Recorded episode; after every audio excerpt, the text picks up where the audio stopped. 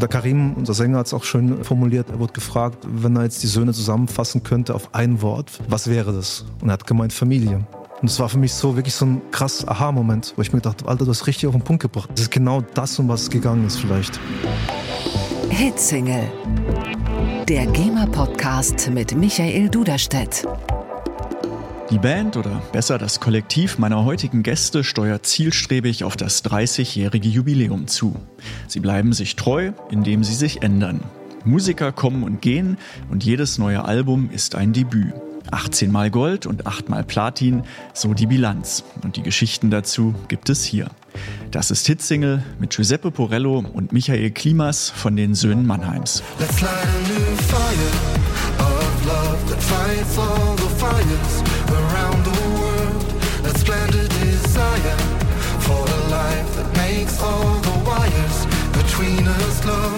Wir schenken uns Mut, damit wir niemals die Hoffnung verlieren. Alles wird gut.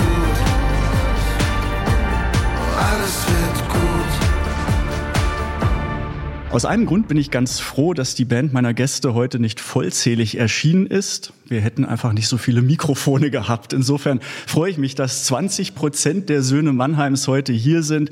Giuseppe Porello und Michael Klimas. Schön, dass ihr da seid. Danke für die Einladung. Wir freuen uns. Vielen Dank.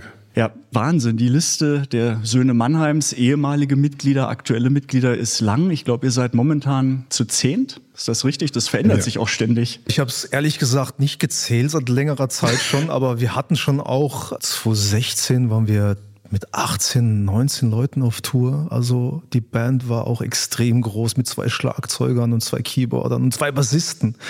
Also wahrscheinlich für jeden MD der reinste Horror. Oh ja, so trotzdem, ganz, ganz großes Besteck. Genau, trotzdem irgendwie hinbekommen. Ja, die Band hat immer sehr gelebt. Also die Besetzung hat sich immer sehr stark verändert. Wie kommuniziert Leute, ihr? Habt ihr eine Chatgruppe oder gibt es eine Telefonkette? Wie schafft ihr es eigentlich, am selben Tag, am selben Ort zu sein und ja. zu wissen, was los ist? Wir haben mehrere Gruppen sogar.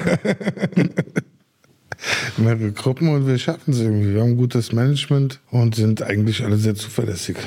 Von daher.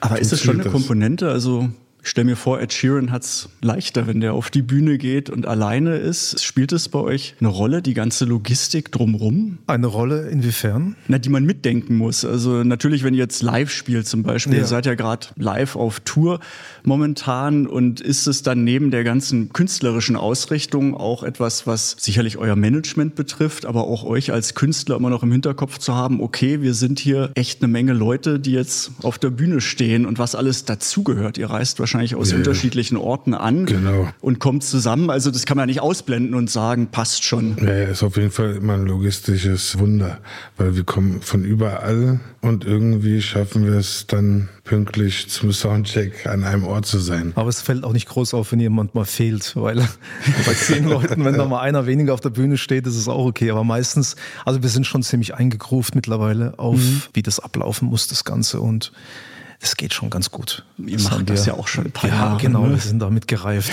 den ganzen genau. Prozess. Sehr gut. Ich habe in der Vorbereitung bin ich über zwei Aussagen gestolpert oder hängen geblieben, die ich sehr schön fand über euch. Zum einen über dich, Giuseppe, hieß es, er macht bei den Söhnen das, was er am besten kann. Wenig sprechen, viel singen und geniale Lieder schreiben. da hatte ich schon so das Gefühl, das ist dann so Bandhumor. Dann schicken wir Giuseppe zum Podcast. Da muss er mal sprechen. Ich kann auch viel sprechen. Wenn mich die Themen interessieren, spreche ich auch viel. Manchmal habe ich auch nichts zu sagen. Ich bin keiner, der unbedingt was sagen muss, wenn ich nichts zu sagen habe. Also. Der Giuseppe beobachtet mhm. und schreibt darüber dann einen Song. Das ist so sein, sein, sein Prinzip. Okay, schon mal da so. muss man mal ganz Input, vorsichtig ne? sein. Es kann, es können sein, dass er nach dem Podcast einen Song drüber schreiben wird. Also. Na, wer weiß. Aber wenn er jetzt nicht nur beobachtet, sondern auch mitspricht, dann kommt vielleicht nee, doch kein Song glaub, bei raus, aber ein guter äh, Talk. Thema interessiert mich, ich bin dabei. Ja, nee, habe ich auch große Lust, dann über dich, über deine Kunst, deine Lieder zu sprechen. Und das andere, dachte ich auch, wie großartig, das hätte ich eigentlich so formulieren wollen. Das kommt von dir, Michael, und zwar über die Söhne Mannheims. Wir sind unterschiedliche Charaktere mit Wurzeln in Simbabwe, Jamaika, Ghana, Ägypten, Italien, Deutschland und ich selbst in Polen. Aus dieser Vielfalt bilden wir eine funktionierende Einheit. Mhm. Trifft es eigentlich auf den Punkt, wofür die Söhne Mannheims ja stehen. Also ihr Genau. seid keine Band im klassischen Sinne, sondern ein kreatives, multikulturelles Kollektiv. Bei uns fliegen auch die Fetzen. Das darf man auch ruhig Ja. sagen. Also es ist nicht so, dass wir jetzt uniformiert in eine Richtung laufen, sondern wir sind auch ein relativ offenes Konstrukt, wo viele Meinungen auch ausgetauscht werden, wo auch verschiedene musikalische Einflüsse verarbeitet werden und nicht jeder Song wird von den anderen unbedingt gefeiert. Und deswegen finde ich es noch viel erstaunlicher, also zu diesem logistischen Punkt, dass wir es trotzdem schaffen, auf die Bühne zu gehen und wie eine Einheit zu wirken, was wir auch sind. Aber wir kommen trotzdem aus komplett anderen Ecken. Also es gibt Jazzer bei uns, es gibt Leute, die sind gelernte Dirigenten auch, ja. Und es gibt klassische Singer-Songwriter, es gibt Leute, die damals irgendwie DJs waren aus dem Hip-Hop-Bereich oder halt Rapper und alles Mögliche. Und das fand ich immer schon sehr, sehr attraktiv für mich, auch als Musiker, weil du extrem viel lernst. Du gehst halt konsequent immer über deine Grenzen und schaust über deinen Tellerrand hinaus. Und das inspiriert dich natürlich auch als Künstler und als Musiker oder auch als Mensch. Das sind immer so Sachen, dass man sagt, Söhne Mannheims kennt jeder und dann merkt man, ja Wahnsinn, bald 30 Jahre, jetzt 28 Jahre. Seit wann seid ihr dabei? Seit wie vielen Jahren, Giuseppe? Ich bin jetzt seit vier Jahren dabei. Und ich bin seit 2004 dabei. Also mittlerweile, wie lange ist das? Fast 20 Jahre. Fast 20 Jahre. Wahnsinn. ja, nächstes Jahr, ne? Wahnsinn, Ja, wie die Wahnsinn. Zeit vergeht. Was treibt euch dann zu den Söhnen Mannheims? Ist es genau das, was du gerade beschrieben hast, dass es einen auch dich persönlich damals auch so Teil zu werden zufällig kam? Nee, ich oder? glaube, das ist, also wenn ich es beobachte, wie die Leute auch zu uns gekommen sind, es war immer so wie ein Hafen. Also es war immer so, man ist so unterwegs mit seiner Musik und macht hier und da und plötzlich kommt da so eine Riesengruppe und sagt, hey, hast du Bock einfach mitzusingen? Und dann gehst du halt hin, checkst die Leute aus und merkst, dass die alle, alle cool sind und du hast Spaß irgendwie und es ist musikalisch irgendwie total geil, weil da ganz andere Sachen passieren, die du gewohnt bist. So, es bricht halt deine Regeln. Und das fand ich persönlich immer sehr, also für mich war es der Grund, da einzusteigen. Ja. Und trotzdem hast du halt diesen Platz, um deine eigenen Ideen zu verwirklichen. Also man gibt ja trotzdem diesen Platz, okay, Giuseppe zum Beispiel bringt jetzt seine Singer-Songwriter-Vibes mit in die neuen Songs rein. Ja, das ist einfach eine sehr kreative Geschichte bei uns. Ja, finde ich spannend, weil das so erkennbar so eine DNA ist, wo man Teil dessen dann wird oder ist, sich einbringt, aber auch genauso viel wieder raussaugen kann oder dazugehört, also ein Teil dessen wird. Wie war's bei dir, Giuseppe? Also das so, was hast du mitgebracht? Was hat dich fasziniert, Teil zu werden? Und wie verändert sich das im Lauf der Jahre, wenn man auf einmal dann über den Zeitraum Teil des Ganzen ist, prägender Teil? Also ich fand es total spannend, weil ich bin jetzt zu einem Zeitpunkt eingestiegen, wo es so alles so ein bisschen unklar war bei den Söhnen und im Prinzip so eine Art Neuanfang da war und es hat mich mega gereizt, dieses Projekt mit aufzubauen. Also das war zwar schon ein gemachtes Nest, aber da war viel, sagen wir mal, wie in so eine alte Wohnung einzuziehen und zu schauen, was kann man verändern, wie, in welche Richtung kann man das Ganze lenken und das hat mich am meisten gereizt eigentlich. Es hat mich jetzt nicht so gereizt einzusteigen und einfach die Songs, die schon da sind, zu singen, sondern ich wollte irgendwie meinen Einfluss mit reinbringen. Und deswegen war das super, dass ich direkt loslegen konnte und Songs schreiben konnte für das Projekt und das ist das, was mir Spaß macht. Das ist jetzt vielleicht so eine blöde oder naive Frage, aber wie fühlt sich das dann an, wenn du ja auch die Söhne Mannheims davor schon kanntest oder deren Musik kanntest und dann zum ersten Mal als Teil der Formation auf der Bühne zu stehen? Fühlt sich das zu Beginn noch ein bisschen anders an? Ja, man wächst so rein. Am Anfang ist das schon so fremd ein bisschen vielleicht, weil man kennt nicht alle so richtig gut und man lernt sich erst zu kennen und man versucht so seine Rolle zu finden und ich bin ja sowieso so eher so ein zurückhaltender Mensch und habe auch ein bisschen Zeit gebraucht, glaube ich, bis ich so meinen Platz gefunden habe. Wobei die Jungs mir das schon sehr geholfen haben. Also ich brauchte es, dass mir dann, der Klimas hat dann oft gesagt, komm, sing mal den Song, komm mal hier, mach mal, mach mal das, brauche ich dann schon, weil ich nicht so aufdringlich bin. Und jetzt habe ich das Gefühl, das ist so mit meinem Baby halt so. Ja. Es erscheint das neue Album, das siebte Studioalbum im September, 15. September. Es heißt Kompass. Die Frage drängt sich auf. Du hast gerade gesagt, Giuseppe, du hast in einer turbulenten Zeit begonnen bei den Söhnen Mannheims. Jetzt ein paar Jahre später ein Album mit dem Namen Kompass. Ist das dann auch nochmal für euch so eine neue Standortbestimmung? Ich habe auch gelesen, dass sowieso jedes Album bei euch ein neues Debüt ist, weil es immer in unterschiedlichen Formationen auch stattfindet. Aber ist jetzt nochmal zu gucken, wo kommen wir her, wo geht die Reise hin und sind wir auf Kurs?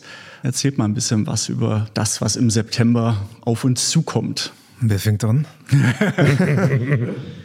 du fängst an. Ja, im Grunde genommen hast du es eigentlich schon richtig auf den Punkt gebracht. Es geht um eine Neuausrichtung. Du hast ja wirklich viele Charaktere, die gar nicht mehr dabei sind. Also es gibt viele Menschen, die uns regelmäßig anschauen oder ihre Meinung auf Social Media äußern und fragen, okay, was ist das jetzt? Wer sind die jetzt? Wo ist der und der? Was macht der und der? Kann es funktionieren? Und ich glaube, wir haben auch relativ lange damit gekämpft, auch mit diesen Zweifeln, kann es funktionieren? Also kann diese Band noch bestehen? Mhm ohne dass man komplett andockt an diese letzten Jahre, sondern wirklich mal jetzt mal einen Schnitt macht und einen Schnitt wagt und eigentlich komplett bei Null anfängt. Also es fühlt sich auch wirklich genau so an. Wir sind stilistisch woanders gelandet bisschen und wir sind auch inhaltlich woanders gelandet. Und äh, das müssen wir den Leuten erstmal wieder beibringen. Wer ist die Band? Also wer sind wir? Was ist die Bandchemie? Welche Aussage haben wir? Und vor allen Dingen, wie klingen wir? Und für mich ein extrem spannender Prozess, weil ich ja mittlerweile auch schon diese besagten 20 Jahre fast dabei bin mhm. und es so auch noch nie erlebt habe. Ich kann mir vorstellen, ich war beim ersten Album nicht dabei, ich kann mir aber wirklich vorstellen, dass das erste Album ähnliche Vibes hatte, wie es jetzt gerade hat. Mhm. Und lustigerweise haben wir auch dieses Album teilweise in dem Studio aufgenommen, wo das erste Album aufgenommen wurde. Ah, back to the Roots? Back to the Roots, komplett. Und das finde ich extrem spannend gerade, mhm. ja. War das aber ein Prozess, den ihr aktiv besprochen und angegangen habt? Oder hat jeder für sich selbst geguckt, okay, wie stehe ich zu dem Projekt und was ist mein Teil und wo geht die Reise hin? Oder gibt es dann so eine kollektive aktive Aussprache. Wo wollen wir künstlerisch, musikalisch hin und wie sind die neuen Söhne Mannheims sozusagen? Also ich finde, dass wir das nicht besprochen haben, groß. Zumindest habe ich davon nichts mitbekommen, sondern ich habe einfach geschrieben und dachte, was könnte gut passen zu den Söhnen. Mhm. Und wir haben ja auch teilweise zusammengeschrieben und Songwriter-Sessions gemacht, uns mehrere Tage eingesperrt und zusammen überlegt. Aber wenn ich geschrieben habe, dann habe ich einfach erstmal so drauf losgeschrieben und dachte, passt es oder passt es nicht. Mhm. Den Jungs vorgespielt. Auch gar keine Schere im Kopf oder irgendwie so Denkverbote, was geht, was geht nicht, sondern einfach nee, so, wie fühle ich mich gerade genau. und das kommt raus. Genau. Also wirklich schon hauptsächlich nach dem Gefühl auch musikalisch komplett frei. Also wir haben jetzt nicht gesagt, es muss jetzt in die Richtung gehen. Und so liebe ich das auch. Jeder Song ist anders. Hm. Die Stile ändern sich auf dem Album. Es ist ein schönes, abwechslungsreiches Album. Mhm. Aber entscheidet am Ende das Kollektiv? Ja. Dann immer, was, sagen, was der Output ist fürs Album. Und Aber ich glaube, man kann das alle ein bisschen so mit dem Debüt vergleichen, weil man sagt ja immer, für ein Debüt hast du ewig Zeit und hast auch irgendwie keine Schere im Kopf, weil mhm. du auch mhm. nicht weißt, wer wird sich das am Ende anhören.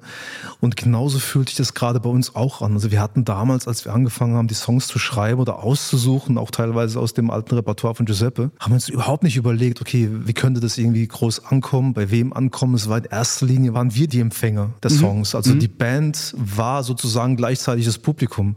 Und das haben wir konsequent bis zum Ende durchgezogen und das Album ist einfach passiert. Also klar, am Ende gab es eine Session in Obertauern, irgendwie nach einem Konzert, da hatten wir so einen schönen Umtrunk mit Rotwein und allen möglichen Getränken und haben uns da irgendwie das ganze, die ganzen Songs mal gemeinsam angehört und eigentlich aber nur abgefeiert. Das war wirklich so, mhm. das war eigentlich, wir waren da gesessen und also es war schon auch ein bisschen berührend, weil nach den ganzen Turbulenzen der letzten Jahre hast du plötzlich das Gefühl, okay, das Ding ist jetzt, es funktioniert, es läuft und wir können es respektieren, was wir geschaffen haben. Und es war für mich schon echt ein besonderer Moment, in dem mhm. Augenblick zu merken, okay, die Band hat auch diesen nötigen Respekt füreinander, auf dieser Augenhöhe zu agieren und zu respektieren, da ist auch was Größeres vielleicht, diese Kreativität, diese Songs, die auch ein bisschen den Weg uns weisen werden. So. Mhm.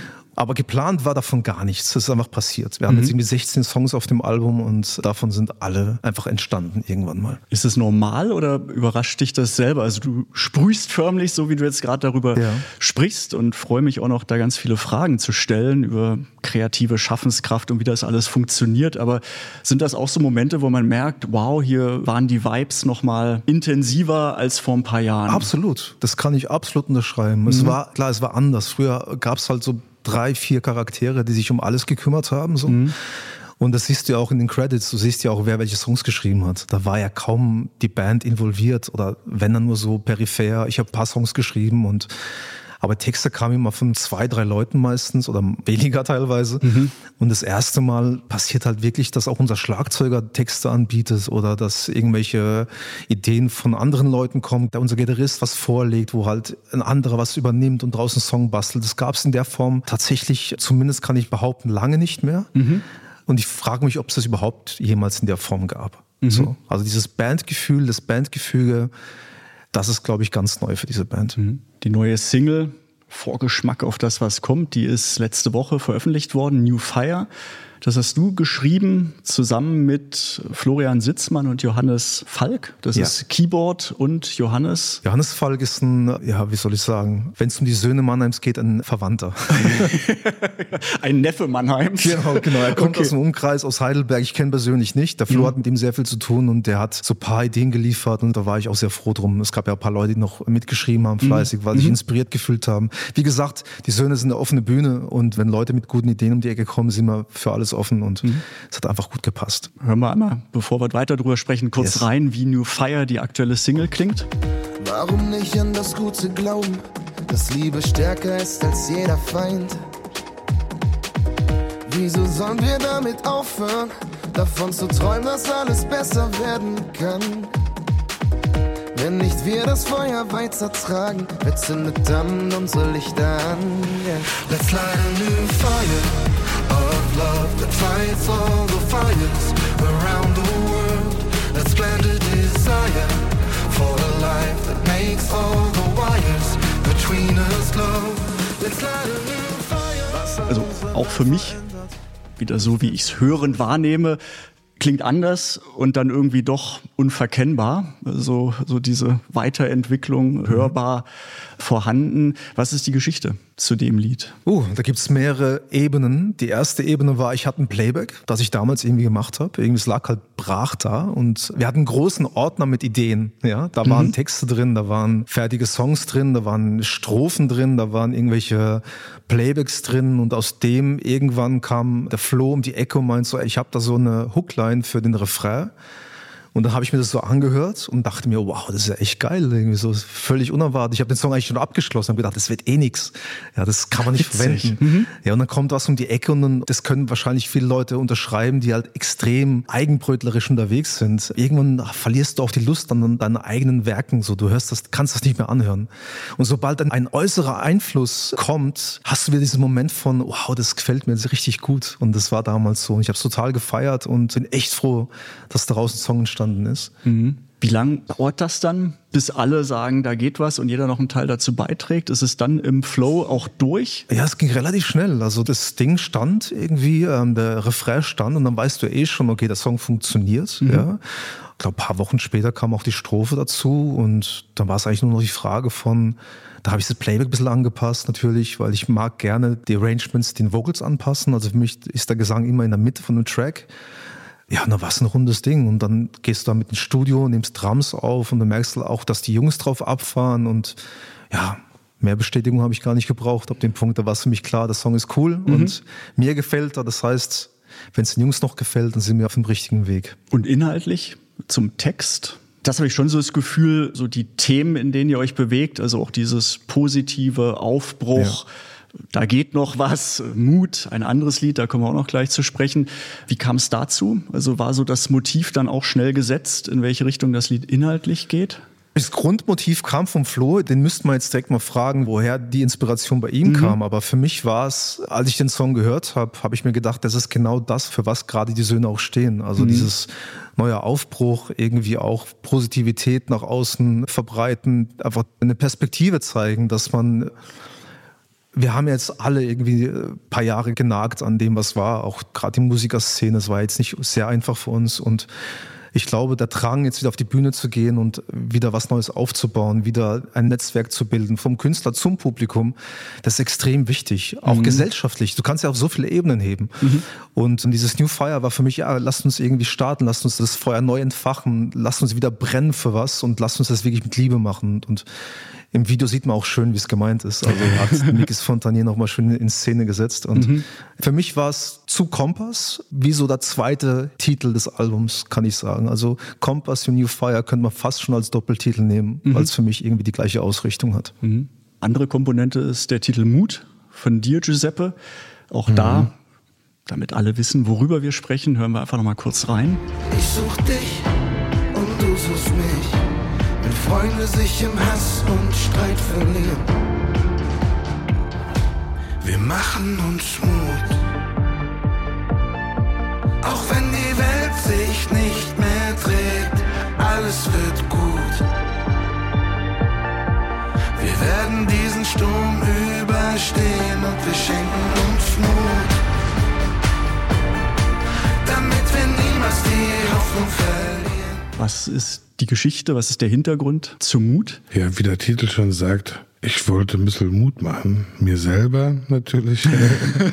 das ist ja geschrieben auch in der Zeit, als wir mit Corona im Lockdown saßen.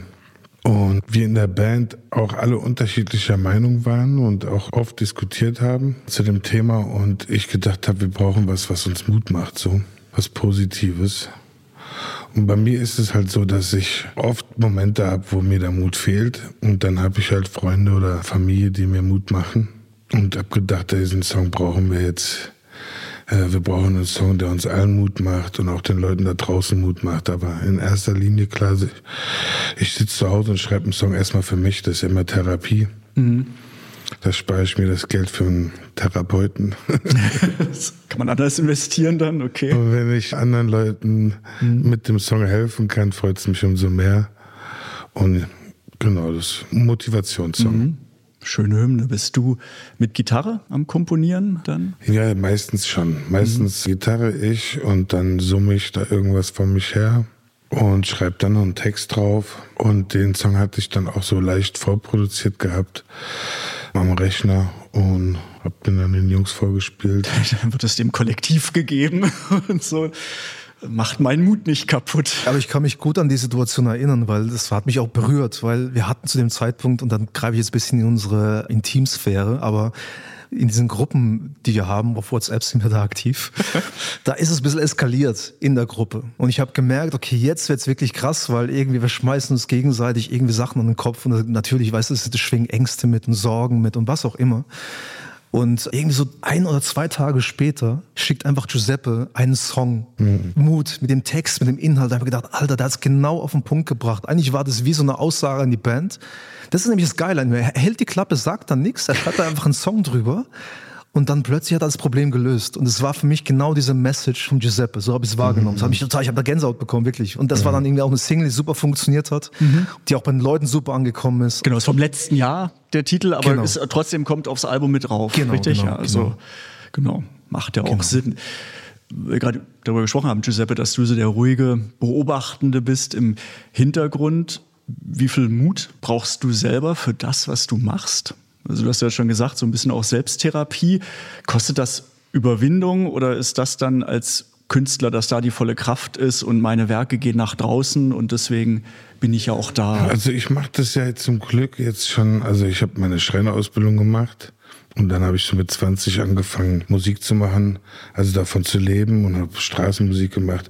Von daher habe ich brauche ich jetzt nicht mehr viel Mut für den Alltag, sondern ich glaube schon an mich und weiß, dass wenn ich Geld brauche, dann nehme ich die Klampe und stelle mich hier in die Ecke da vorne und habe in einer Stunde ein bisschen Geld, um einkaufen zu gehen.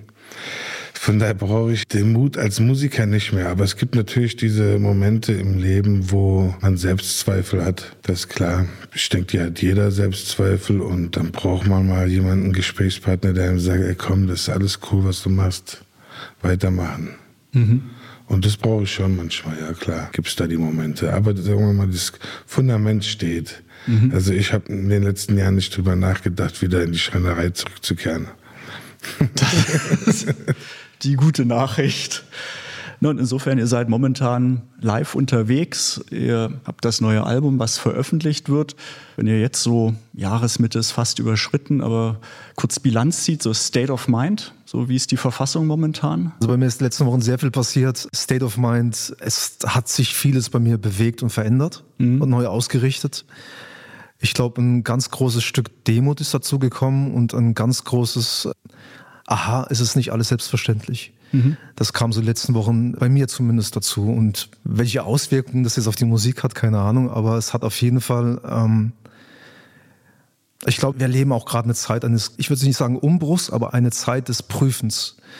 Das merkst du in der Gesellschaft, das merkst du in der Politik. Es wird an allem gerüttelt und geschüttelt und man schaut, ob das irgendwie noch tragbar ist oder ob vieles einfach noch Bestand hat. Mhm. Und ich kann mir vorstellen, dass es auch generell bei vielen Menschen auch irgendwie auch im persönlichen Leben ankommt, dass überall ein bisschen gerüttelt wird und hinterfragt wird, ob das wirklich, tut es mir gut, was ich tue? Ist es mein Weg oder bin ich komplett auf dem Holzweg gewesen? Und das ist gerade mein State of Mind so aktuell. Mhm. Wie ist bei dir, Giuseppe? Was wird bald in Liedern verarbeitet werden, was ja. aktuell auf dich niederkommt? Das Jahr war heftig gewesen.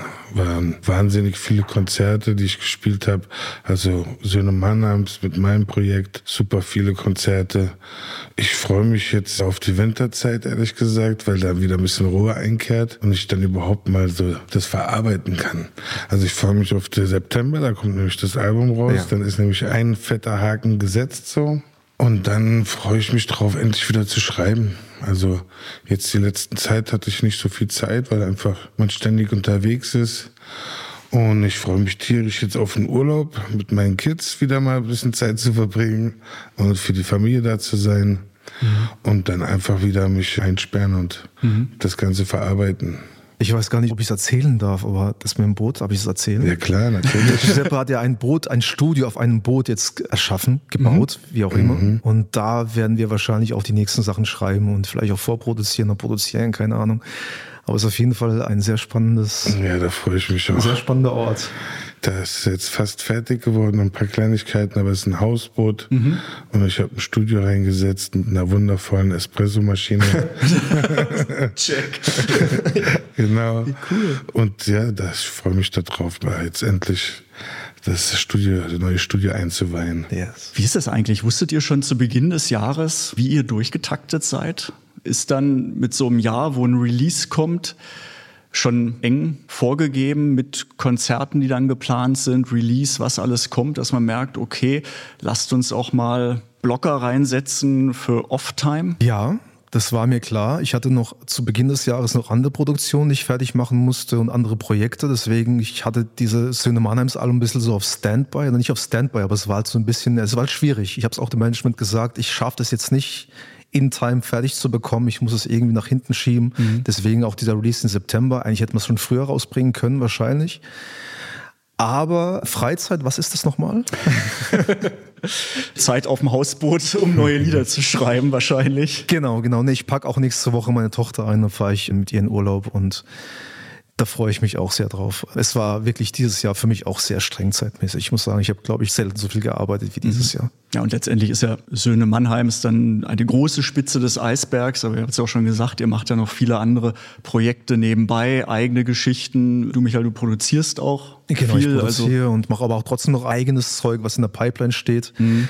Zum Beispiel mit Toni Berardi, der auch zu Besuch war. Ja, genau, ich jetzt paar Songs, genau, zu paar Songs geschrieben, die mhm. irgendwie, da hat jetzt einiges angesammelt und das möchte ich auch jetzt im Herbst irgendwie an den Start kriegen. So, genau. Insofern vom Herbst, von der Zukunft, Zeitreise in die Vergangenheit, dann auch eher persönlich, so ein bisschen wie wurdet ihr eigentlich zu der Person, die ihr seid? Was ist bei dir, Michael, deine erste Erinnerung an Musik? An Musik? Ja, womit fing's an? Oh, tatsächlich relativ früh.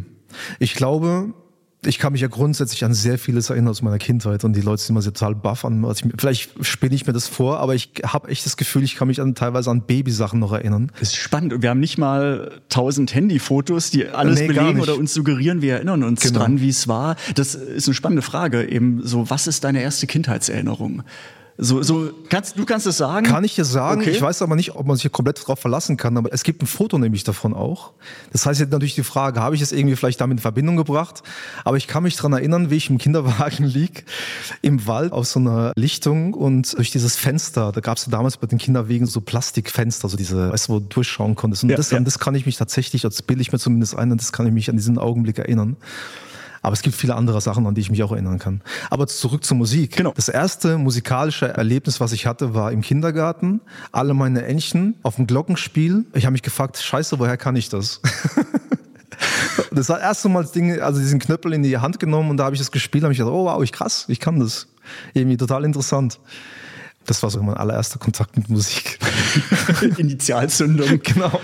Aber das ist ja oftmals so. Das habe ich auch von vielen anderen Künstlerinnen und Künstlern gehört, wenn man mal so fragt, natürlich als neugierige Außenstehende, so, wie macht ihr das? Und faszinierend. Und oftmals die Antwort ist, weiß ich nicht. Ne? Es kommt einfach. Also auch bei vielen, die ein Instrument spielen, die können es dann einfach, aber können gar nicht erklären, warum. Und andere üben sich zu Tode und ja. kriegen es eben nicht hin. Ne? Das ist mhm. faszinierend. Insofern ja, alle meine Entchen. Auch das habe ich nie geschafft. Aber und danach, also danach war es Cat Stevens, Morning is Broken im Schulunterricht. Irgendwie hatten wir als Thema. Da war ich 10, 11 ungefähr und Ey, das hat mich so berührt, der Song. Irgendwie alle waren, ja, weißt du, wie in der Schule, alle sitzen da, total unten, weißt du, so, ja, was ist es jetzt wieder komisches? Und ich saß halt da, hab mit meinen Tränen kämpfen müssen fast, mhm. weil mich der Song so berührt hat. Also es war so der erste Augenblick, wo ich gemerkt habe, okay, Musik hat echt eine krasse Wirkung auf mich. So wirklich, da ist eine Liebe da. So. Und ja, da ging es halt weiter natürlich. Dann habe ich versucht, hier hatte ich ein paar Instrumente da. Papa hatte, hat immer so komisches Plastikinstrumentzeug aus dem Kinder, aus dem, aus dem Spielzeugladen mitgebracht.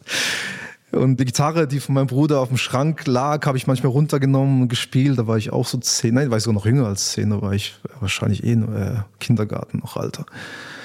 Ja, und so über Pink Floyd, Elvis, äh, über meinen Bruder kam ich dann, oder hat sich immer mehr herauskristallisiert, was mir gefällt. Und ich habe sogar ein Pink Floyd Tattoo. Das war das erste Album, mhm. Dark Side of the Moon, was mich wirklich mitgenommen hat.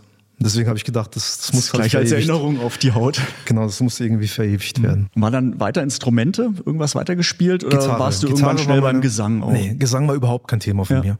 Ich war Gitarrist, habe extrem viel geübt, also wirklich extrem mit extrem viel meine ich jeden Tag mindestens vier, fünf Stunden neben der Schule und am Wochenende teilweise bis zu acht, neun Stunden geübt. Extrem, wirklich ganz, ganz extrem habe ich es betrieben so mhm. und wollte unbedingt Gitarrist werden. Dann kam die erste Band, dann haben wir uns gefragt, okay, was spielen wir? Es mussten Songs her, dann habe ich angefangen, Songs zu schreiben. Dann haben wir keinen Sänger gehabt, da habe ich mir überlegt, okay, ich muss jetzt singen und so bin ich zum Gesang gekommen. Eigentlich war es irgendwie so Mittel zum Zweck. Einer muss es machen. Einer muss es machen, genau. Aber ist es eigentlich, dass man immer, ich weiß nicht, so Bandgefüge, wollen nicht viele mal Sänger sein, um zwangsläufig im Vordergrund zu stehen? Ja, ich wollte nie im Vordergrund Aber, stehen. Okay, ja. Ich bin auch überhaupt kein Typ, der gerne im Vordergrund steht. Ich bin froh, dass wir ein paar Sänger auf der Bühne haben, die halt diese Entertainer-Rolle übernehmen wollen mhm. und können ich sehe mich da ganz anders. Ich war immer total geflasht von Leuten wie den Sänger von Sonic Youth, der einfach ein komplettes Konzert mit geschlossenen Augen auf der Bühne stand. Ich, mich hat es total berührt. Ich war totaler Fan von der Grunge-Bewegung damals mit den Leuten, die auch kein, also gefühlt keinen Bock auf Entertainment hatten. Das hat sich natürlich extrem geändert. Also jetzt finde ich schon, dass auch generell Popmusik oder auch Rockmusik sehr über dieses ja, du musst halt Frontmann sein. Es gab eine Zeit, wo es halt nicht so extrem war, hatte ich das Gefühl. Also gerade so in den 90ern mhm. irgendwie mit Crunch und so, da war es irgendwie alles ein bisschen cooler. Ja, oder die Band als Gefüge, ja, mag genau, sein. Genau, ja. so ein bisschen so verteilte machen, Aufmerksamkeit war. Genau, wir ja. machen unser Ding und so und es ist eigentlich egal, wie wir es finden, weil wir finden es halt geiler feiern und das war so meine, meine Welt und da wurde ich sozialisiert eigentlich auch. Und wer waren deine Vorbilder? Dann später musikalisch? War es schon so geprägt durch die Grunge-Zeit und äh, dass du in die Richtung gehen wolltest? Musikalische Vorbilder? Hm. Beatles. Sehr lange tatsächlich Beatles. War ein ganz großer Beatles-Fan. Mhm. Bin ich immer noch. Aber natürlich, irgendwann hast du die Songs tot gehört und es gibt jetzt nicht mehr so viel. So habe ich auch Tony Berardi kennengelernt. Wir hatten damals erstmal uns getroffen und komplett diese Anthology DVD Sammlung durchgeschaut. ja. Die ganze Nacht von abends, keine Ahnung, zehn bis morgens um vier oder fünf haben wir uns das Ding angeschaut und so. Ja, das, ich glaube, so sind wir auch zum Musikmachen gekommen damals, wir beide. Wir haben, so haben wir uns kennengelernt. Und ja, ich glaube, Beatles verbindet. Beatles verbindet. Beatles verbindet. Ja. Wie war es bei dir, Giuseppe? Meine Mutter hat mich zum Orgelunterricht gezwungen. Und den habe ich dann geschwänzt. Da hat sie mich dann erwischt dabei. Und dann war erstmal das Thema Musik beendet. Bis mein Vater mir so mit 14 hat er mir Karten für die Musikmesse geschenkt. Und hat gesagt, hier, geh doch mal dahin, schau dir das doch mal an. Und dann war ich auf der Musikmesse und da war ich eigentlich geflecht gewesen. Dann habe ich diese ganzen langhaarigen Gitarristen gesehen und die ganzen Rocker. Und dann dachte ich irgendwie, das, so will ich auch sein. die langhaarigen Role Model. Und dann habe ich mit der Gitarre angefangen. Meine Mutter hat mir erstmal verboten, Gitarrenunterricht verboten. Sie hat gesagt, du hast Orgel geschwänzt, Gitarrenunterricht gibt es jetzt nicht mehr. Ähm, aber ich habe dann so zwei, drei Jahre alleine mir das beigebracht. Und dann haben die dann gesagt, irgendwann, hey, komm, dann mach mal ein bisschen Gitarrenunterricht. Und das fing dann bei mir, also ich habe Rockmusik gehört und dann wurde es immer härter, Heavy Metal und äh, Death Metal und Trash Metal.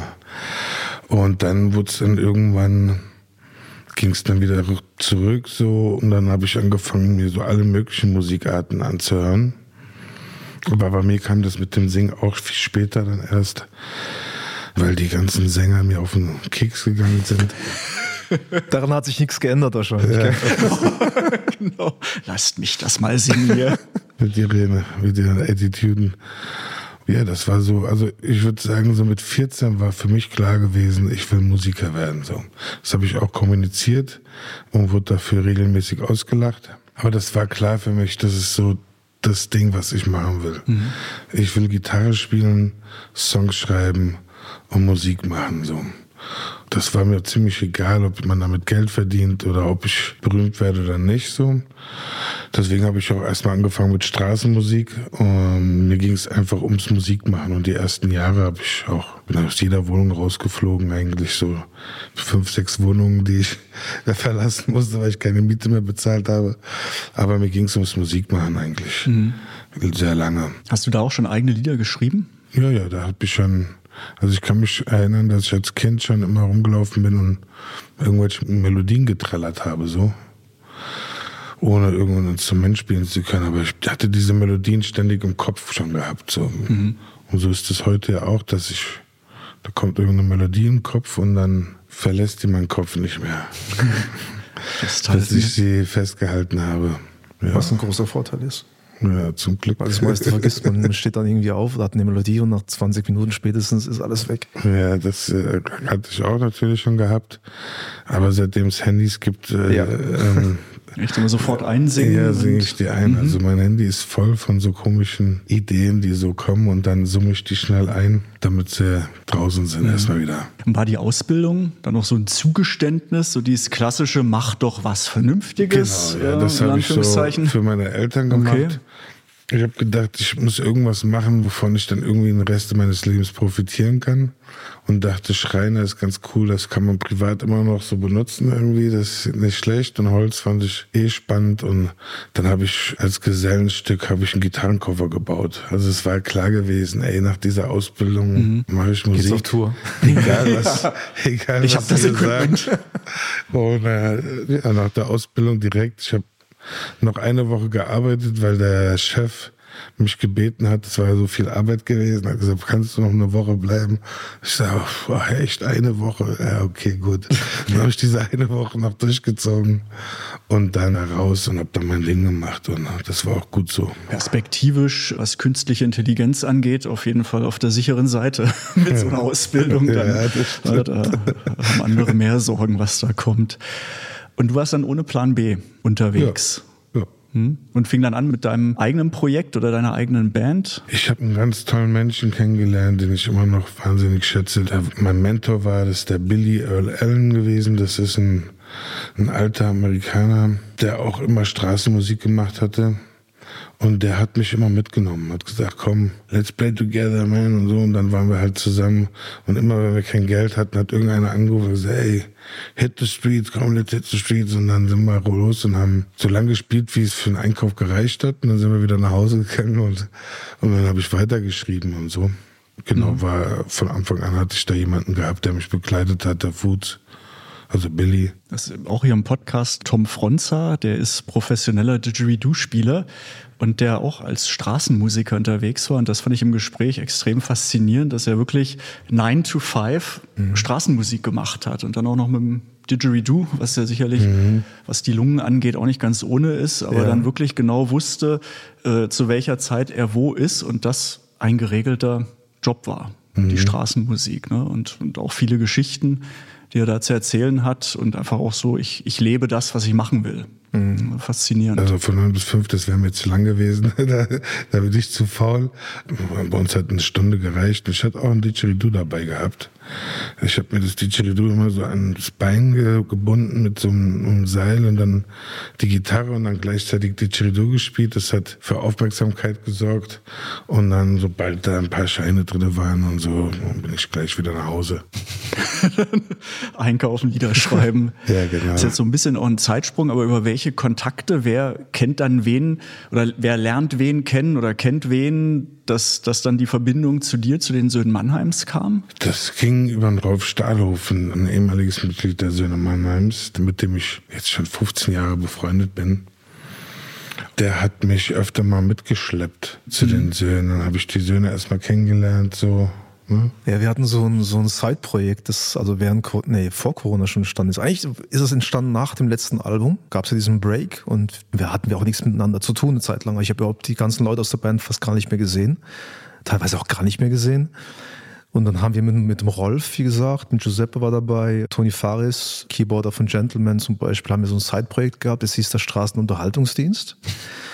Da sind wir um die Häuser gezogen, haben wir ganz kleine Sachen gespielt, haben auch auf dem Zermatt-Festival gespielt, in der Schweiz zum Beispiel, was ein ziemlicher Erfolg auch war. Gell? Das war echt krass. Das war richtig gut gewesen, ja. Und dafür, dass niemand wusste, wer wir sind, da standen mhm. irgendwelche ganz komische Typen auf der Bühne zusammengewürfelt, da passt der eine nicht zum anderen, aber die Leute sind irgendwie drauf abgefahren hat sich ein bisschen so angefühlt wie School of Rock, so die Band, die am Ende so in der Aula spielt. Stimmt.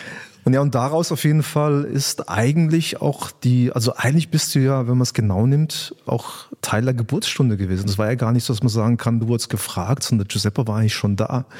Wir haben einfach dieses Projekt wieder reaktiviert zu den Söhnen Mannheims, aber tatsächlich war das Straßenunterhaltungsdienst-Ding der Vorläufer der Söhne. Mhm. Und es ging über drei Jahre oder so. Oder zwei, drei Jahre haben wir das gemacht, gell? Mhm. Und echt eine ja. gute Zeit gehabt. Das war echt witzig. Ja. Also es ist selten so frei von irgendwelchen Zwängen Musik machen können. Das war wirklich Wahnsinn. Sehr mhm. viel Spaß gemacht. Ja. Ja. Nochmal hier den Missing Link bei dir dann. Michael, wann war bei dir klar, professionell Musik machen ist mein Ding und ich setze das um? Im Kopf war es relativ früh klar. Da war ich so wie der Giuseppe. Ich habe keine Ausbildung gemacht. Ich bin nach dem Abitur, habe ich mir vorgenommen, Musik zu machen. Ich habe mir bewusst vorgenommen, keinen Plan B zu haben. Also ich habe auch keine Alternativen gesucht, sondern ich habe gejobbt. Das über ein paar Jahre nebenher halt nachts im Proberaum gewesen, Songs geschrieben, mit meiner Band irgendwie gespielt und geprobt, halt was dazugehört. Irgendwann auch aus Geldgründen musste ich halt so eine Coverband machen und das war so der Eintritt in die professionelle Welt des Musikmachens. Irgendwie da habe ich drei Jahre in einer Coverband gespielt, dann den ganzen Scheiß von Bierzelten, Weinfeste und betrunkene Leute, die auf die Bühne fallen, alles durchgemacht dafür gelernt, was es heißt, das als Job zu sehen, dass du einfach dein Zeug abbaust, aufbaust, dass du vorbereitet bist, dass du deine Setlisten kennst, dass du weißt, okay, du bist auch irgendwie Dienstleister, die Leute müssen es auch gut finden, was du machst und so. Und das habe ich da irgendwie, das war meine Ausbildung zum mhm. professionellen Musiker, würde ich tatsächlich auch sagen. Und der Kontakt zu den Söhnen war eher zufällig. Ich hatte damals den gleichen Gesangslehrer wie die Frau unseres früheren Produzenten und Keyboarders, Michael Herberger. Ihr habe ich damals ein Demo zugesteckt von mir und weil ich wusste, sie kann es ja irgendwie weiterleiten an ihn, das hat sie auch gemacht und so kam der Kontakt zustande, dass ich irgendwann gefragt wurde, hast du Bock irgendwie mal vorbeizukommen? Da ist gerade Rolf ausgestiegen, glaube ich, zu dem Zeitpunkt, gell? Das war irgendwie so ein paar, Monate, ein paar Monate später. Ja, und so fing es halt an. Mhm. Aber ausschlaggebend war wirklich eher das Persönliche als das Musikalische. Ich habe das Gefühl gehabt, du kommst in eine Gruppe rein und die müssen Bock auf dich haben. Ja. So. Ich habe auch nicht groß vorgesungen. Die haben gesehen, okay, das wird schon irgendwie passen und so. Aber es war einfach wirklich alles über Sympathie. Mhm. Ich glaube, die Frage war eher, halten wir es mit diesem Typen längere Zeit aus? So. Und so kam tatsächlich dieser Kontakt zustande mhm. und so hat sich es verfestigt. So. Mhm. Und musikalisch ist es dann so, dass man sich darauf eingroovt oder gibt es immer noch bei euch dann bei den anderen Projekten, dass ihr gezielt ganz andere Genres macht oder wieder mehr Grunge oder Englisch oder so? Oder ist das jetzt auch komplett die musikalische Heimat? Wo man angekommen ist. Ja, das ist ja wie Zutaten in so eine Suppe werfen. Du schmeißt halt das rein, was du hast und das wird dann von anderen Leuten umgerührt oder kommen noch andere Sachen rein und so. Manchmal machst du mehr von deinen Zutaten rein, manchmal weniger. Mhm. Du hast keine Verantwortung, dass du darüber bestimmst, was mit der Band passiert. Mhm. Weil wenn du es nicht machst, macht es jemand anderer. Also wenn der Giuseppe keinen Song schreiben würde, würde jemand anderen Song schreiben. Das ist schon eine relativ entspannte Geschichte bei uns. Aber nebenher mache ich schon auch, schon im Pop-Bereich bewege ich mich zum größten Teil, aber es hat jetzt weniger mit dem Sound der Söhne was zu tun, würde ich mhm. sagen. Insofern Switch zum kreativen Prozess. Haben wir schon ein bisschen auch über Songwriting oder Entstehung auch von den beiden Liedern vom neuen Album gesprochen. Aber die große Frage, Songwriting, wie geht das eigentlich? Und viele Antworten auf diese relativ einfache oder weniger einfache Frage. Du hast schon ein bisschen gesagt, Giuseppe, so als Selbsttherapie, als das Lied Mut entstanden ist. Aber wie kann man sich bei dir Songwriting im klassischen Sinn vorstellen? Also es gibt einmal die Art, das zu sehen wie so ein Job. Das kriege ich auch hin dass man sagt, ey, pass auf, wir treffen uns morgen um neun und Ziel ist, einen Song zu schreiben und der soll dann auch fertig sein. Dann packt man so die Skills aus, die man so sich so angeeignet hat über die Jahre. Das ist eine Möglichkeit, wo man auf jeden Fall zu Porto kommt und auch einen Song fertig kriegt, so, das ist Fleißarbeit. Die schönere Variante ist aber tatsächlich inspiriert zu sein, wo ich das schon so spüre, boah, ich muss einen Song raushauen wieder. Ich spüre das schon so innerlich und freue mich schon darauf, mich hinzusetzen und einfach so die Gitarre zu nehmen und einfach fließen zu lassen. So. Beides ist möglich und ich kann gar nicht sagen, wo es den besseren Song jetzt entsteht. Aber der Prozess, das Fließen lassen, ist ein schönerer. Mhm. So, aber das heißt nicht, dass der Song dann besser wird. Also wir haben auch gezielt uns verabredet und Songs geschrieben und da sind zwei Singles entstanden und ich feiere die Songs, die sind wunderschön geworden. Aber es hat auch nicht immer geklappt, muss man sagen. Das zweite Mal, wo wir uns getroffen haben, war es schon ein bisschen so, okay, gehen wir mal was essen. Ja, klar, das gibt's auch. Oder lass uns mal mit dem Hund rausgehen. An dem Tag waren wir faul gewesen, vielleicht. Man kann auch mal faul sein. Und am Ende kam dann so, ey Giuseppe, was hast du noch, was man noch anbieten könnte? So, weißt du, da haben wir aus seinem alten Repertoire was rausgefischt, das Hauptsache irgendwas ja. hat, was man dem ja. Label vorspielen kann. Und uns aber nichts eingefallen ist. Wir hatten, okay, wir haben echt, wir haben über alles geredet, aber nicht über Songs schreiben. Das muss man genau, auch sagen. Ja, das braucht man ja auch. Man muss auch Voll. mal da sitzen und quatschen und das ist, ihr sitzt wahrscheinlich ja auch im Büro und es gibt mal Tage, wo ihr mal weniger produktiv seid und wo man sich mal einfach unterhält. Und das ist ja auch wichtig. Mhm. Aber das geht auch. Man kann sich auch treffen um neun und sagen, also ich habe schon ein paar Songwriter-Camps hinter mich gebracht, wo das so um neun geht's los und um neun Uhr abends muss der Song fertig sein. Und das kann ich auch. Und dann packt man so seine Skills aus und dann kann was Cooles entstehen. Aber wie gesagt, das Schönere für mich ist, ja. wenn es so innerlich brodelt und ich weiß, oh. Was inspiriert dich da? Also was sind so Dinge, die dich im positiven Sinne triggern? Ja, meistens ist es ein Gefühl so. Musik an sich, Melodien, Klänge, die lösen ja irgendein Gefühl in mir aus so. Und dann kommt meistens der Text erst später. Aber erstmal ist es so das Gefühl. Manchmal, wenn ich traurig bin, dann ist es halt auch geil. Manchmal sind es so zwei Töne und dann kribbelt es schon in mir. Ja, und dann geht's los und dann schreibt man halt. Und es ist dann geil, wenn man dann so die Nacht geschrieben hat und man hat am Computer gesessen, hat schon so den Song fast fertig. Und dann pennt man so halb ein und am nächsten Morgen das erste, was man macht, ist direkt den Song wieder hören. Und dann weiß man erst, ob es richtig geil geworden ist, aber dann das Ding so in Schleife zu hören, ich kann den Song dann hunderte Male hören, über Stunden und feiere es einfach. Das mhm. Also für mich ist das Schreiben mit das Schönste, sogar noch schöner als Live-Spielen. Echt, ja? Ja. Mhm. Aber das kann ich echt bestätigen. Ich habe als kurze Anekdote, aber ich, wenn du mit Giuseppe einen Song schreibst, du spielst Akkorde und sofort kommt dir irgendwie aus der Ecke gesprungen, ja, Millionen Lieder, bla, das ist so, das und das. Und ich habe so, geil, das ist so, das inspiriert wirklich hat so krasse, große Antennen, wenn es um musikalische Ideen geht.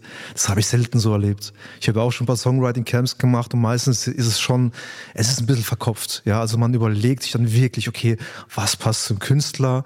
Was möchte das Label haben? Du hast ja so eine Ausschreibung auch und so. Und beim Giuseppe hast du echt das Gefühl, er liebt genau das, was er macht und es ist, kommt genau aus dem Herzen und er meint es genau so, wie er es gerade sagt. Und das mhm. feiere ich total. Inspiriert dich natürlich halt auch als Gegenüber. Mhm. Da kannst du total mit dem super arbeiten, also mit diesem Gefühl, was im Raum steht. Dankeschön. Und hat nicht immer funktioniert, aber das erste Mal haben wir sogar, glaube ich, drei Songs geschrieben mhm. und davon wurden zwei Songs Singles. Und das spricht ja, ja auch für sich. Super also Quote, haben, ja. Wir haben kaum Songs weggeworfen. Und das zweite Mal wurde am Ende auch eine Single. Da kamen ja dann Fragmente. Das stimmt, ja. Das haben wir auch. Das war auch krass, ja. Ja. Ich dachte auch gerade, als du das erzählt hast, eigentlich müsste ich jetzt rausgehen, erstmal deine Lieder anhören, weil es so das Verlangen weckt, das, was du hier gerade beschrieben hast, dann zu hören, wie es klingt. Einfach die Übersetzung. Wie ist es beim Text bei dir? Ist dann, du sagst, dich triggern positiv Töne durch Emotionen, Melodien, ist dann auch irgendwann das Motiv da, dass du merkst, auch genau dieses Gefühl in Worte fassen? Das fällt mir am schwersten. Das muss ich zugeben. Also Texten das kann manchmal dauern. Da brauche ich Zeit und da bin ich auch echt streng zu mir und sehr wählerisch und schmeiße ich oft auch wieder was weg oder der Song ist, also die Musik ist so geil und inspirierend, aber kann sein, dass wochenlang ich mit dem Text nicht zufrieden bin. Da muss ich echt am meisten Fleiß reinbringen, diese Texte. Also deswegen, ich freue mich immer, wenn jemand mit guten Texten kommt und ich mir diese Arbeit ersparen kann. Hm. Aber das ist so für mich der härteste Teil, ja. Mhm. Das Schwierigste. Und wie ist jetzt, wir haben ja gerade gesagt, die Quote ist eigentlich sehr gut. Von wenigen Liedern, fast alle wurden zu Single dann in dem Kontext. Aber wie viel gibt es bei dir auch, was dann in Schubladen liegt oder auf irgendwelchen Festplatten, was noch auf die richtige Zeit wartet, um benutzt zu werden? Also ich muss sagen, ich selektiere schon beim Songwriting so. Mhm. Also ich glaube, ich merke das schon ziemlich schnell, ob das ein Song ist, der in der Schublade landen wird. Den schreibe ich dann gar nicht erst fertig. Mhm. Die Energie spare ich mir dann. Also wenn ich einen Song fertig schreibe, dann ist das einer, wo ich auch das Gefühl habe, den hauen wir raus. Deswegen, mich fragen oft Leute, hast du ein paar Songs in der Schublade liegen? Habe ich dann auch, die sind aber meistens dann nie fertig geschrieben. Da ist dann meistens nur eine Strophe oder ein Refrain. Mhm. Und wenn ich ihn fertig geschrieben habe, dann muss er auch raus. Mhm. Schreibst du auch für andere? Das habe ich eine Zeit lang gemacht. Habe ich mir dann abgewöhnt weil es einfach so scheiße bezahlt ist und überhaupt nicht wertgeschätzt wird. Also ich habe für einen Künstler geschrieben, der bei Universal war. Ich nenne da jetzt auch keine Namen und so, aber Universal kann man ja nennen. Kennt ja niemand. und ich habe fast das ganze Album geschrieben und dann wurde es einfach nicht bezahlt, nicht wertgeschätzt musste ich dann mit einem Anwalt da klagen, dass ich mein bisschen Geld, was ich hätte kriegen sollen, kriege. Habe ich trotzdem nicht bekommen und dann beim nächsten Mal hat die Universal angefragt, ob ich nicht wieder fürs neue Album schreiben möchte. Und habe ich gesagt, ja klar, aber ich muss eine Familie ernähren, also hätte gerne Geld im Voraus. Und das haben die gesagt, nee, das machen wir nicht, grundsätzlich nicht. Songwriter werden von uns nicht bezahlt. Und dann habe ich auch keinen Bock drauf. Mhm. Also die, hätte ich früher hätte ich das noch gemacht. Heute schreibe ich lieber für mich oder oder Aber das hat sich ja mittlerweile auch ein bisschen verändert, gell? Also ich, Gott sei Dank. Ich finde, also es gibt ja mittlerweile auch Songwriter, die bezahlt werden, wenn sie ihre Leistung anbieten. Mhm. Ich finde es total wichtig. Es ist ein total wichtiges Thema auch, finde ich. Das hat mich auch immer gestört bei diesen Songwriting-Camps. Du pulverst sehr viel Energie rein, aber trägst auch gleichzeitig das volle Risiko dafür, was damit passiert. Mhm. Genau, die Weil sagen das ja Label hat ja dann irgendwie 50 Songs oder ich verwette meinen Hintern, dass es mindestens so viele sind, wenn ein Künstler ein Album macht. Aber als Songwriter hoffst du natürlich, dass was damit passiert. Aber ich weiß ja mittlerweile auch, welche Strukturen das Ganze hat, dass ein Song überhaupt genommen wird, wie viele Interessen dahinter stecken können. Ja, ich sage mhm. nicht, dass es so ist, aber es kann halt auch sein, dass zum Beispiel Künstler XY sagt, okay, wenn ich da nicht mitgeschrieben habe, habe ich keinen Bock auf den Song. Und das verstehe ich sogar. Ich verstehe, mhm. dass ein Künstler natürlich auch Songs singen möchte, die aus seinem eigenen Repertoire entstammen, aber das Label nimmt halt irgendwie ganz viele Songs in die Auswahl, wo aber speziell gesagt wird, bitte genau das spezifische Thema für diesen Künstler und wird es halt schwierig, die Songs auch einfach unterzubekommen irgendwie. Mhm kenne beide Seiten. Es kann was sehr Positives sein, dass irgendwie alles super float, Leute sind geil und der Song wird dann auch verwertet, aber es gibt einfach auch Momente, wo ich mir gedacht habe, so, okay, jetzt hockst du irgendwie zwei, drei Tage irgendwie und das war jetzt erstmal ist ein Problem, finde mhm. ich. Für junge mhm. Leute vielleicht okay, ja, die mhm. das irgendwie ganz am Anfang ihrer Karriere stehen und das Netzwerk brauchen, die Kontakte brauchen, aber irgendwann, also spätestens wenn du irgendwie eine Familie oder Kinder hast, dann wird das halt echt ein Luxus, den man sich auch gar nicht leisten kann. Also für mich wäre es halt auch schon auch als Songwriter oder Produzent oder auch Teil dieses Musikbusiness auch, es liegt mir schon am Herzen, dass auch da auch ein, ein Fokus drauf gerichtet wird, dass es mhm. einfach nicht so als selbstverständlich genommen wird, dass Songwriting einfach so keinen Wert hat. Das ist Quatsch. Das sind Absolut. Leute, die da wirklich handwerklich auch sich dran machen und Zeit investieren, teilweise auch Materialien investieren, sei es Reisekosten etc. Und am Ende kommen sie teilweise mit null Euro raus. Mhm. Finde ich schwierig, muss ich sagen. Klar, ist immer so, die, wie du gesagt hast, die Unbekannte. Ne? Ähm, kommt dann das Lied, wird es genommen, kommt es aufs Album, dann ist genau. gut. Wenn nicht, dann war es erstmal Zeit, die genau. man investiert hat, natürlich. Also ich mache das zum Beispiel nicht. Also wenn ich jemanden frage, ich habe ja Projekte und wenn ich frage, okay, hast du Bock da was zu schreiben, dann schaue ich immer, dass derjenige auch für Geld bekommt. Mhm. Ganz klar. Mhm. So. Das ist ja eine Leistung und eine Leistung muss bezahlt werden. Eine Leistung hat einen Wert. So. Mhm. Absolut. Ja. Wie ist bei dir? Songwriting, der Prozess, ähnlich wie bei Giuseppe, so auf das Kosmische wartend und den Flow oder wie gehst du ran? So über die Jahre habe ich gemerkt, ich bin lieber Teil eines größeren Kollektivs. Also mir fällt es viel leichter, Sachen zu beurteilen von außen. Also ich tue gerne auch so ein bisschen lenken, mhm. so vielleicht thematisch oder wenn ich merke, okay, die Akkord-Changes oder irgendwas kann man noch besser anpassen oder die Melodie kann man besser anpassen. Ich mag sowas total gerne. Dieser kreative Prozess ist halt ein Trial and Error. Das kann halt total in die Hose gehen, da fällt nichts ein. Und deswegen haben mir auch diese Songwriting-Camps irgendwann auch total Angst gemacht, weil du halt einfach nicht weißt, ob du am nächsten Tag oder an diesem besagten Tag, das heißt der 14.9., ob du dann an diesem Tag kreativ bist. Mhm. Ich kann nicht davon ausgehen. Und wie Giuseppe schon sagte, es gibt Leute, die können auch mit Techniken damit umgehen und gibt es sicherlich, aber ich bin halt eher der Kunst zugewandt. Also ich bin schon jemand, der glaubt, dass in jedem Schaffen auch so ein Funke drin stecken muss, der halt den Song äh, zu was Besonderem macht.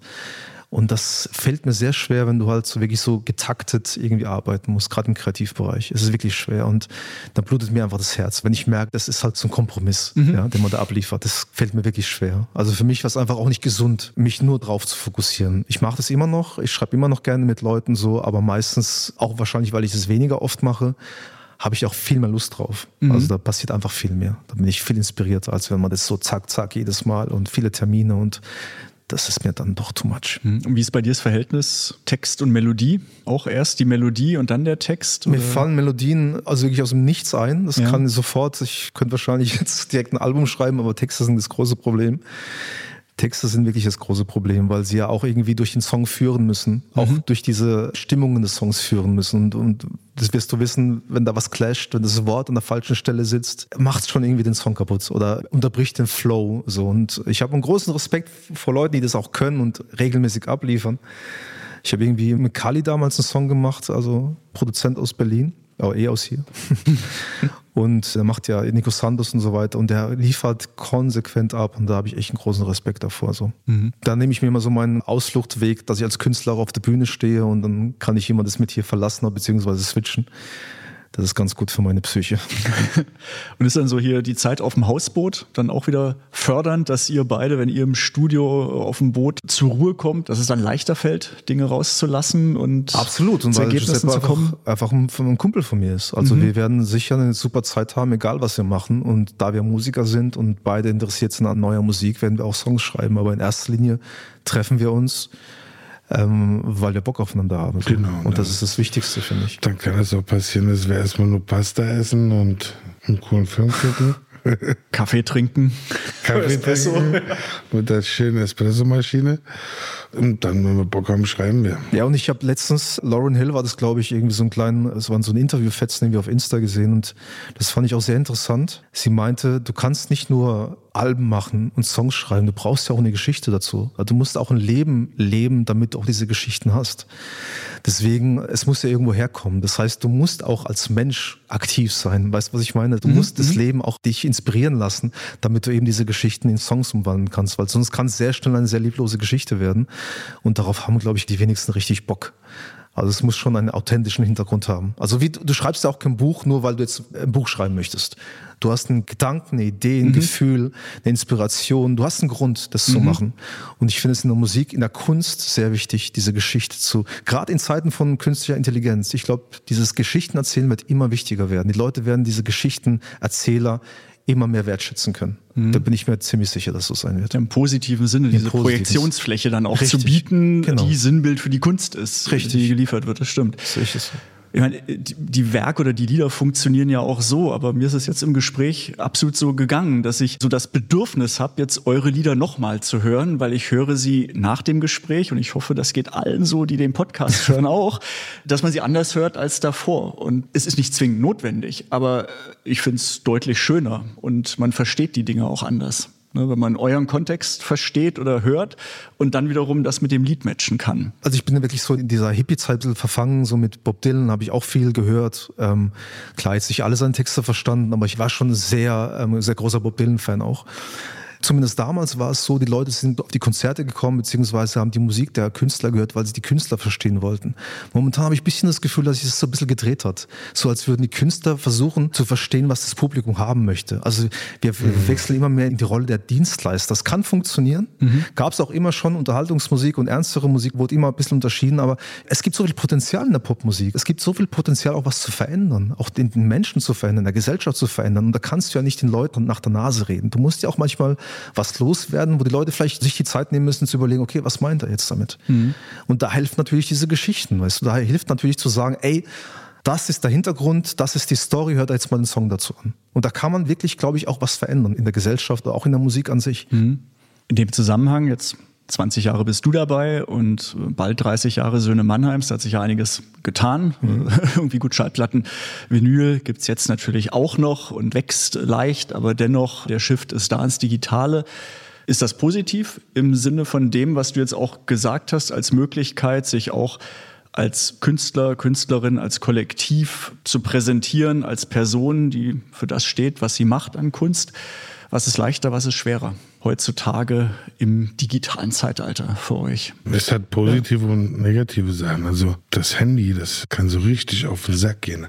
Aber wenn ich dann das Navi anmache, dann finde ich es wieder richtig geil. Und so finde ich das mit der Musik auch. Also, dass man stattfinden kann und dass das so einfach ist, stattzufinden, das finde ich super. Also wenn ich überlege, in meiner Zeit, als ich angefangen habe, Kontakt zu irgendeinem Studio zu finden und das finanziert zu bekommen und irgendwo ein Album aufzunehmen, wie kompliziert das damals war und wie einfach das jetzt ist, einfach seine Kreativität irgendwie rauszulassen und Songs aufzunehmen. Da finde ich das halt schon geil, diese Technik, die wir heute haben, aber natürlich fehlt mir also früher habe ich ein Album einfach genommen, der hat mich gefreut über dieses Album, das ich jetzt endlich hatte und habe das rauf und runter gehört und habe mir die Zeit genommen, das zu hören das findet halt jetzt nicht mehr statt, sondern das wird geskippt und man kennt nur noch einen Song aus dem Album, die Single. Ich merke das ja auch von mir, dass ich das letzte Mal, dass ich mir Zeit genommen habe, mal so ein Album fertig durchzuhören und mir diese Platte aufzulegen und zu sagen, ich nehme jetzt Zeit, diese Musik zu hören. Und bei den ganzen Releases, die jeden Monat rauskommen, das ist sehr verrückt. Also ja, gibt äh, immer zwei Seiten der Medaille und gibt positive und negative Sachen. Halt. Aber das gab es, glaube ich, auch schon in den 60ern. Also der 60er-Markt, soweit ich weiß, war auch relativ single-orientiert. Also ich weiß, dass die Alben waren eigentlich nur eine Compilation von Singles. Mhm. Das heißt, wir sind ja gerade auch ein bisschen so wieder back to the roots von der Wahrnehmung. Die Musik basiert jetzt gerade wieder auf diesem, okay, man muss jetzt wirklich jeden Song so geil anliefern, dass die Leute auf jeden Song Bock haben. Am Ende machst du halt daraus vielleicht ein Album, aber mich stört es gar nicht so sehr. Und ich auch als Konsument, ich habe noch nie so viel Musik konsumiert wie jetzt. Mhm. Also die schlimmste Entwicklung war für mich persönlich die CD. Mit der CD konnte ich nichts anfangen. Ich weiß, wo ich meine erste CD reingelegt habe und ich habe mir gedacht, wie klingt denn das bitte jetzt? Mhm. Also ich war totaler Kassettenfreak, ich habe nur Kassetten gehabt. Cool. Weißt du noch, was deine erste CD war, die du gekauft hast? Oh, ich will es gar nicht sagen. Das passt auch null zu einem Mannheims-Image, aber ich hatte ja auch so eine Metal-Phase und meine erste CD war tatsächlich eine Band namens Morbid Angel. Das war, gar so, nicht. das war so eine Death Metal Trash aus Florida, ein ganz hartes Zeug. Ich habe das irgendwie mit, ja, keine Ahnung, 15 oder so gehört. Mhm. Gut, vielleicht war auch die Platte einfach scheiße, aber ich habe es halt in Verbindung gebracht mit dem CD-Ding ähm, und ich fand, es war zu viel Plastik, das war zu viel, die Ecken waren zu scharf. ich, die CD war total unsympathisch. Ich fand auch, dass es wenig CDs oder Alben generell gab, die man sich am Stück durchhören konnte. Das heißt, du kaufst eine CD und findest dann eh nur drei, vier Songs geil. Mhm. So, insofern finde ich die Entwicklung momentan ganz okay. Mich stört es überhaupt nicht. Für die Künstler ist es scheiße, mhm. aber das ist ein anderes Thema. Aber gedanklich seid ihr schon noch so im Album verhaftet. Oder Total. ist jetzt, also euer Album ist ein Album oder ist es jetzt nur die zufällige Ansammlung von x Liedern, also ich, kann, ich muss auch sagen, wenn ich jetzt von einem Künstler kein Album habe, ja. fällt es mir sehr schwer, diesen Künstler wirklich ernst zu nehmen. Mhm.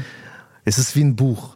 Das ist halt einfach ein Kapitel. Ein Song ist wie ein Kapitel. Okay, mhm. aber was ist denn so? Wie geht's zu Ende? Weißt du, was passiert dazwischen? Was hast du noch irgendwo? Wo reibt sich auch ein bisschen vielleicht auf? Weißt du, wo reiben sich die Themen? Wo geht's mal runter? Wo geht's hoch? So, das ist wie beim Menschen. Ich meine, du kannst jemanden kennenlernen, der eine gute Laune hat, dann wirst du auch nicht über den Weg trauen. Du brauchst halt auch so eine weitere Ebene. Und so nehme ich auch ein Album wahr. Das ist ein Künstler, lässt da ein bisschen die Hosen runter auch, geht da ein bisschen ins Risiko und ich finde, es gehört absolut dazu wenn du ernst genommen werden möchtest als Künstler. Also bin ich vollkommen überzeugt, dass es so ist. Mhm. Auch wenn es kommerziell überhaupt keinen Sinn momentan macht. Und jeder, die erzählt, ey, du musst auf jeden Song einzeln promoten, bla bla bla. Aber du hörst ja nur dieses Wort promoten, du musst Werbung machen, du musst irgendwie Algorithmus.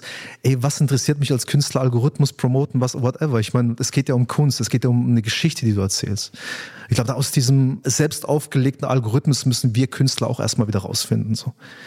Da sind wir auch irgendwie im Hamsterrad drin ein bisschen. Erfordert auch wieder Mut ja, und Kraft und Durchhaltewillen. Ja. Also klar, also vielleicht die Frage rauskommen, geht das, aber wie kann man für sich einen Umgang damit finden und einfach sich, das Mindset ja, ändern. Genau. Also einfach mhm. diesen, dieses Mindset ändern, dass wir nicht alles machen müssen, um dem Algorithmus gerecht zu werden, weil da sind wir halt schnell im Konkurrenzkampf mit der KI. Das ist einfach so. Mhm. Weil früher oder später konkurrieren wir halt mit der KI, die Songs dann schreibt, die halt eben eine große Menge an Leuten geil findet. Ich meine, ich bin überzeugt, dass wie jeder Mensch und jedes Lebewesen Ecken und Kanten hat. schöne Seiten hat, nicht so schöne Seiten hat. Davon lebt auch die Kunst. Das macht es im Endeffekt in Anführungsstrichen perfekt. Mhm. Viele Leute, denen fehlt tatsächlich auch der Mut, das zu akzeptieren und ein bisschen so über dieses Format drüber hinwegzusehen. Mhm. Das ist jetzt ein Sprung, aber was mich trotzdem in dem Kontext interessiert, was ist Erfolg für euch? Wie bemisst sich dann Erfolg? Also Erfolg also da gibt es verschiedene Stufen. Also ein erfolgreicher Abend kann auch sein, dass man spürt, boah, das Publikum fand uns jetzt geil, fand das Konzert gut und war emotional berührt. Aber es ist genauso wichtig irgendwie, also es tut mir weh, wenn zum Beispiel jetzt ein Song, den ich total liebe und feiere, wenn der jetzt kommerziell keinen Erfolg hatte und es nicht genug Einnahmen gab oder so, tut das auch weh. Dann war das, war das Songwriting vielleicht erfolgreich, aber der kommerzielle Erfolg hat gefehlt. Perfekt ist irgendwie beides, glaube ich. Ja. Mhm. Also am Ende, klar, wir müssen ja unsere Rechnung bezahlen. Kinder müssen irgendwie ernährt sein man will ja irgendwie keine finanziellen Probleme haben. Von daher ist der finanzielle Erfolg auch wichtig so. Also mir fällt es total schwer, dafür eine Definition zu finden, weil ich kann es jetzt nur ein speziellen Beispiel der Söhne Mannheims festmachen. Also für mich ist ein ganz großer Erfolg, dass wir es geschafft haben, an den Punkt zu kommen, wo wir gerade sind. Also jetzt tatsächlich, ich habe ganz große Zweifel gehabt, ob wir jemals schaffen, überhaupt ein Album aufzunehmen. Es hat Zeit gebraucht, dass man sich da eingroovt, dass man da irgendwie auch eine gemeinsame Ebene findet, auf der man arbeiten kann. Und ganz egal, was mit dem Album passiert, was schon ein, also ist es ein Riesenerfolg, mit den Jungs auf der Bühne zu stehen, mit den Jungs es gemeinsam getragen zu haben, mit den Jungs auch diesen Sturm überstanden zu haben. Das ist für mich ein mega großer Erfolg. Und ich glaube sogar mit der größten Erfolge, die wir als Söhne gefeiert haben. So. Weil wenn dir Sachen geschenkt werden, ich meine, das nimmst du ja gar nicht als Erfolg wahr. Also wenn es gut läuft, ja, mein Gott, man kann es nicht definieren, wenn man das an kommerziellen Aspekten festmacht. Aber also für mich persönlich momentan auch in meiner Lebenssituation oder Lebenslage oder in meinem Alter, ich bin nicht mehr der Jüngste, aber auch nicht mehr so alt. Aber ist für mich tatsächlich dieser Zusammenhalt, diese Freundschaft. Der Karim, unser Sänger, hat es auch schön formuliert. Er wurde gefragt, wenn er jetzt die Söhne zusammenfassen könnte auf ein Wort, was wäre das? Und er hat gemeint Familie. Und es war für mich so wirklich so ein krass Aha-Moment, wo ich mir gedacht habe, Alter, du hast richtig auf den Punkt gebracht. Das bringt mich zum Schwingen. Das ist genau das, um was es gegangen ist vielleicht. Mhm. Was mit einem Album passiert, können wir nicht sagen. Aber ich glaube schon, dass dieser Vibe oder wenn du diese Liebe in einem Projekt teilst und es nach außen dringen lässt, dass das noch einen größeren Erfolg auslösen kann. Aber es muss erstmal in dir anfangen. Also es bringt alles nichts, wenn du keine Liebe zu dem hast, was du tust. Bringt dir auch dieser äußere Erfolg nichts, gar nichts. Mhm. Also ich finde, es fängt immer mit dieser, es klingt jetzt ein bisschen pathetisch, aber mit der Liebe zu deiner, ich nenne es mal Mission mhm. oder Aufgabe mhm. oder was auch immer du im Leben machst. Mit der Liebe zu dem fängt es, glaube ich, an. Das ist ein ganz, ganz großer Erfolg, wenn du mhm. das machst, was du liebst. Trotzdem wünsche ich viel Erfolg für den Album-Release. Und da passt natürlich immer Werbung gut dazu. Insofern kommt jetzt der einzig erlaubte Werbeblock, nämlich euer Werbeblock. Wir haben letztendlich viel über euch und über Söhne Mannheims gesprochen, aber was ist die beste Möglichkeit? Wo erfahre ich, wo ihr live spielt, welche Single veröffentlicht wird, wann das Album kommt? Andere Projekte von euch, äh, Feuer frei, der Michael Giuseppe Söhne Mannheims Werbeblock. Ja, wer uns folgen möchte, im wahrsten Sinne des Wortes, kann es auf Social Media machen. Es gibt eine Website. Wir freuen uns über jeden, der auf unsere Konzerte kommt. Ich glaube, viele Leute werden überrascht sein, was sie da zu sehen bekommen. Ich habe das auch die letzten Monate gemerkt, dass die Leute uns komplett falsch abgespeichert haben. Also wir sind, ähm, wir haben Bock und wir haben Bock auf Leute und ich glaube auch, das kommt auch von der Bühne runter. Also wir sind jetzt demnächst, glaube ich, ach ich weiß es gar nicht, das gibt's im Netz, unsere Termine. Ihr habt auch noch ein paar Konzerte oder im September, Oktober auch, ne? Oder ist schon noch Termine? Ja, es kommen dauernd neue Konzerte rein. Wir werden uns auch zum Release was überlegen, haben uns schon überlegt, irgendwie mit auf dem Schiff, auf dem Neckar, auf dem Rhein oder auf dem Main ein kleines Konzert zu spielen. Also wird schon noch einiges passieren. Hm. Also auf jeden Fall Instagram wahrscheinlich der klassische ja. Kanal, wo man anfängt zu folgen, die Website, wo die Tourdaten genau. drinstehen. Musikalisch am 15. September das neue Album. Insofern bietet sich wahrscheinlich an, chronologisch rückwärts zu hören. Das neueste Album ist natürlich immer das Beste. Insofern lohnt sich da anzufangen. Aber ich glaube auch, es lohnt sich, eure Namen zu googeln und zu gucken, was mhm. ihr für Projekte macht. Habe ich auch sehr schöne Sachen gesehen, schöne Videos, schöne Musik. Insofern, wenn es euch gefallen hat, der Podcast, gerne liken, kommentieren, abonnieren, weitersagen, nochmal anhören, die anderen Folgen anhören, ganz viel Musik von den Söhnen Mannheims hören. In diesem Sinne, Giuseppe und Michael, vielen, vielen Dank, dass ihr da wart. Danke dir, es war uns eine große Freude. Wirklich. Ja, war ein tolles Gespräch. Vielen Dank. Danke. Jetzt kriege ich schon wieder Gänsehaut. ich muss jetzt, weiß ich nicht, erst lachen, weinen und es dann eure Musik. ja, ja, einen habt ihr überzeugt. Danke. Danke dir. Hitsingle. Der GEMA-Podcast mit Michael Duderstedt.